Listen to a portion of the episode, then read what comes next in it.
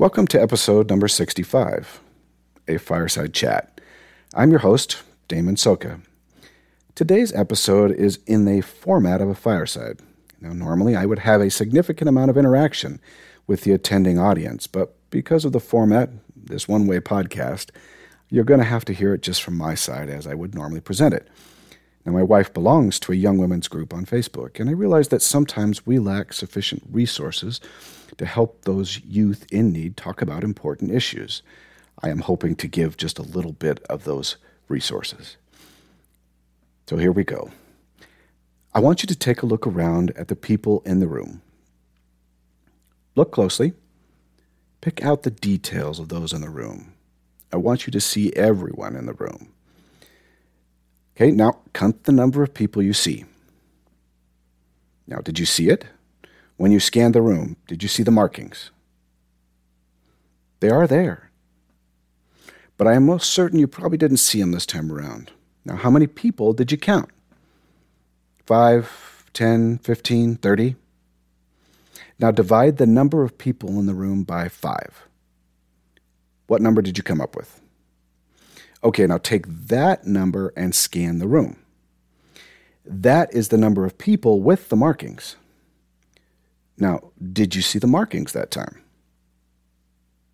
Probably not, because you really don't know what you're looking for. Now, I'm now going to tell you that the number you got by dividing by 5 is the number of people who are likely dealing with mental illness in the room. Even if you scan the room again, again, this time knowing what you are looking to find, you would be unlikely to find them. Mentally ill people don't look mentally ill, and they don't look any different than a normal person, despite what Hollywood and maybe YouTube would have you think. They are hidden among you, and they suffer from an illness that directly affects every portion of their lives.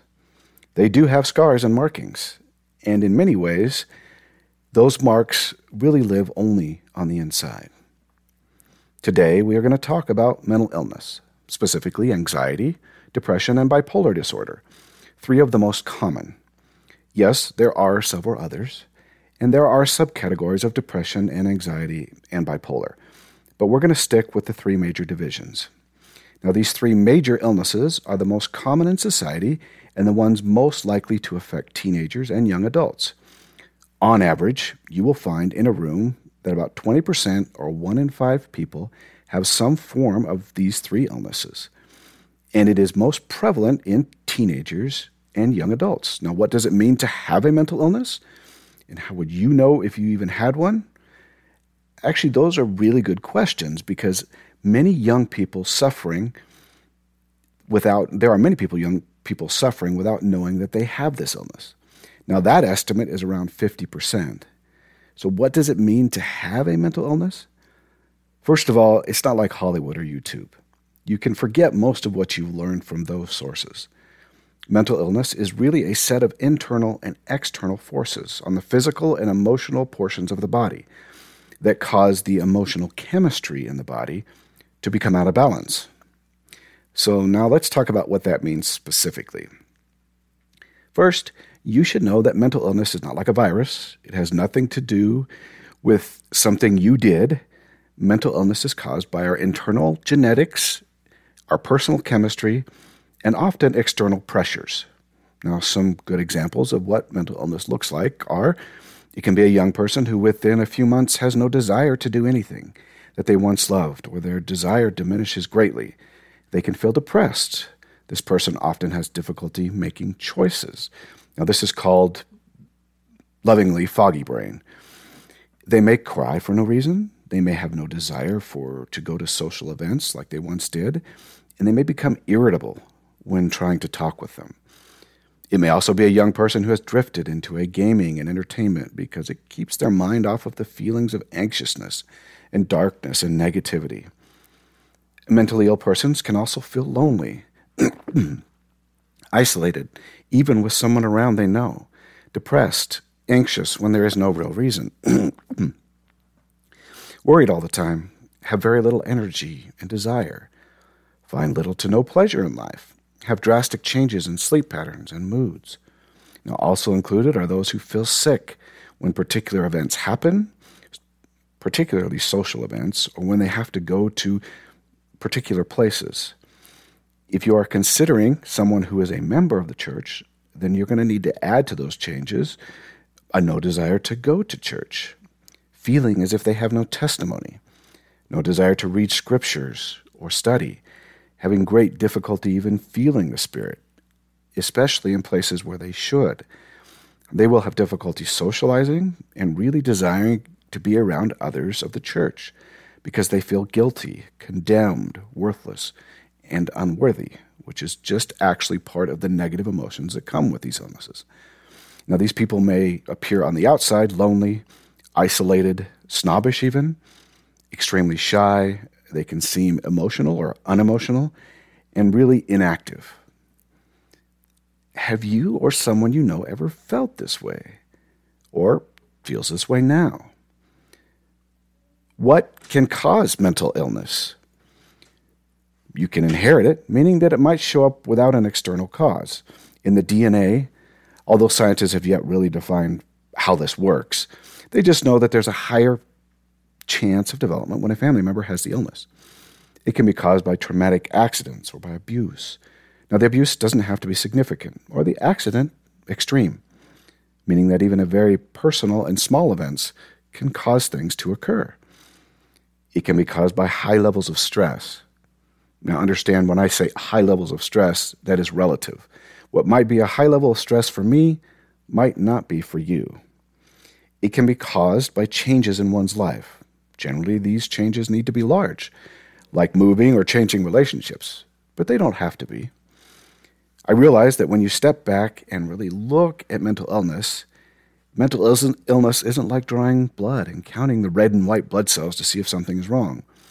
The questions you're going to ask are more subjective, which means a doctor would ask you about changes in your feelings over time and how you have, and how you have been feeling currently. There is no sad meter or anxiety probe that a doctor can use to tell how unhappy or anxious you are. You are discussing feelings, but those feelings are important to you, important to how you live your life, how you communicate, your desires in life, your dreams, your ambitions, and even choices about things like career, your family, marriage, friendships, children, your membership in the Church of Jesus Christ, and your testimony of it. So, when do you know if it's a mental illness or just something else? Think about these questions. First, how long has your sadness, irritability, or anxiety lasted? Has it been ongoing for at least a couple of months? Has it been ongoing and then stopped and then continued again? Are these things affecting your daily life? Meaning, has it altered your normal life in significant ways? No desire to come out of your room. You watch videos all day. You sleep all day rather than do the things you love to do, used to love to do. Do you stress about going places like school, church, or places with lots of people? Does this stress keep you from sleeping? Can you think about other things, or does this stress consume your mind constantly? Does it feel like emotions or the lack of emotions are really controlling you and you not controlling them? Do you get sick to your stomach or ill when you have to go to places with lots of people or places that cause you stress? have your moods changed relatively rapidly in the last several months without any explanation?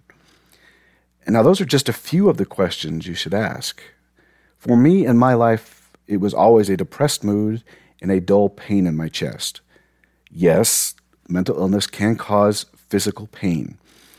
I felt always felt as though I had done something wrong or that something was wrong in my life or my family's life, meaning I felt guilty, condemned, and often worthless. I felt as though I had sinned when there was no sin present. I started to worry and be far more anxious than I normally would. I struggled going to places, especially social places, and I often began to sleep more and interact less. I communicated to others less, which simply means I just didn't talk as much, and it was a drastic change that would last. I just didn't have a desire to talk to people or do much of anything. Now, I had bipolar disorder, but bipolar simply means that I experienced both highs and lows with my emotions, and my lows included significant anxiety.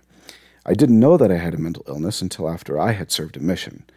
I experienced this through my teenage years and into my early 20s before I understood that I might have a mental illness, and I began some treatment. It took quite a while to get my mental illness under uh, control. And my illness was moderate to severe, and so it caused many problems over several years before I began to really, really management. Now, what problems might you ask? First, I struggled building a testimony because mental illness interrupts the methods by which we build testimonies. I had difficulty hearing and understanding the Spirit of the Lord. Depression and anxiety interfere with the still small voice and the emotions of peace associated with the Spirit. The mania side, the highs of bipolar, also causes issues, or caused issues for me because everything felt right, and you become overconfident. I struggled with my desires to go to church, to read scriptures, and to do other spiritual things. When you feel depressed while doing things that should uplift you and make you feel better, it becomes difficult to even think about doing those things again. It feels so contrary in your mind. What testimony I did gain during those early years was often covered by a thick blanket of negative emotions. I had a testimony, but I could no longer feel it through that thick blanket of negativity and worthlessness that I felt. And with the negative emotions came feelings of guilt, worthlessness, lack of confidence, and faith in the Lord and myself, and pain. Depression pushed and pulled at me so hard that it became difficult to avoid listening to the negative voices in my head and heart. Once I came out of an episode, it took time for my feelings to return to somewhat normal, and I never really had sufficient time to heal before I was already rolling back into another one of my cycles. Now, I personally often made up for my lack of testimony by studying the doctrine of the church and being able to quote scripture and apply doctrine, but mostly to receive praise. I lacked the ability to develop those natural things like charity, kindness, and compassion. It was almost impossible to feel charity and love for others. I couldn't even love myself with my illness and the negativity that was going on in my mind. I had, number two, I had social problems. I always felt different and not part of any group for that matter. I had always had difficulty understanding people and how they felt. I struggled to understand normal communication methods and social connections. Most people who suffer with mental illness long term begin to do what's called masking. Masking is simply imitating what you see in others, such as facial expressions, gestures, and outward signs of their emotional states. Now, I didn't feel normal inside and I didn't know how to express myself. So I masked my emotional state by imitating what I saw in others. Again, this is very common and it's a common trait of those who suffer with mental illness. It is one of the ways we attempt to function in a society that wants us to look and feel normal. I never had many friends. You need reasonable social skills and emotional stability, and I didn't develop them simply because the illness would not allow. I often sought out praise from others as a form of understanding how I was doing. I couldn't trust my emotions, often couldn't feel the Spirit to confirm my standing with the Lord, so I would look to others to confirm that what I was doing was correct and fit into the Lord's commandments and his plan. My consistent need for praise was problematic, especially when I didn't get any praise, or the praise was even more constructive criticism, more negative. I couldn't handle no feedback, and I really couldn't handle negative feedback in any form. I did my best to avoid situations and places where my anxiety or my depression would be too much and I always used the excuse that I was sick. Many times I was sick to my stomach and had little energy as part of my symptoms. I also had pains in my chest, and so I would often use that as an excuse. Large social events, events away from home where I could not get away from other people, and with people I did not know were very problematic. I would look to leadership callings in the church as evidence of how I was doing as a Latter day Saint. I couldn't evaluate myself spiritually with my illness, so I looked to callings and leadership and other people to tell me if I was doing okay spiritually. Now, you can see that mental illness brought me a host of problems, and it does for everyone who suffers. So, if you think that you might have a mental illness, where do you start? What do you do? First of all, tell someone that you trust that can help you. When you do this, understand that not everyone believes mental illness is a true illness. Don't dis- get discouraged by this and give up if this happens. I'm going to ask you just to move on to someone else who can really help you. You're going to need help. Most often, you will start with a medical doctor to rule out chemistry problems that might mimic the symptoms of mental illness. Thyroid problems, viruses like mono, and other issues in the body can actually be the source of the problem rather than a mental illness. So you do need to rule those out. Once you rule them out, the doctor will likely talk about treatments and what you would like to do. Medication is one good source of help, but it is not the only source. There are psychiatrists and psychologists who also have good treatments and brain training advice to help you. You should always seek out some kind of professional help. Self medicating, self medicating, or self medication rarely leads to good places, and you might have already started with some type of drugs or painkillers or even internal drugs like relationships and sexual contact or pornography. Now, you won't be able to control the self medicating until you get the source of the problem fixed, which is the mental illness. Understand that treating mental illness and getting to a good place in the management of that illness is going to take a great deal of time and effort on your part and the part of others who will help.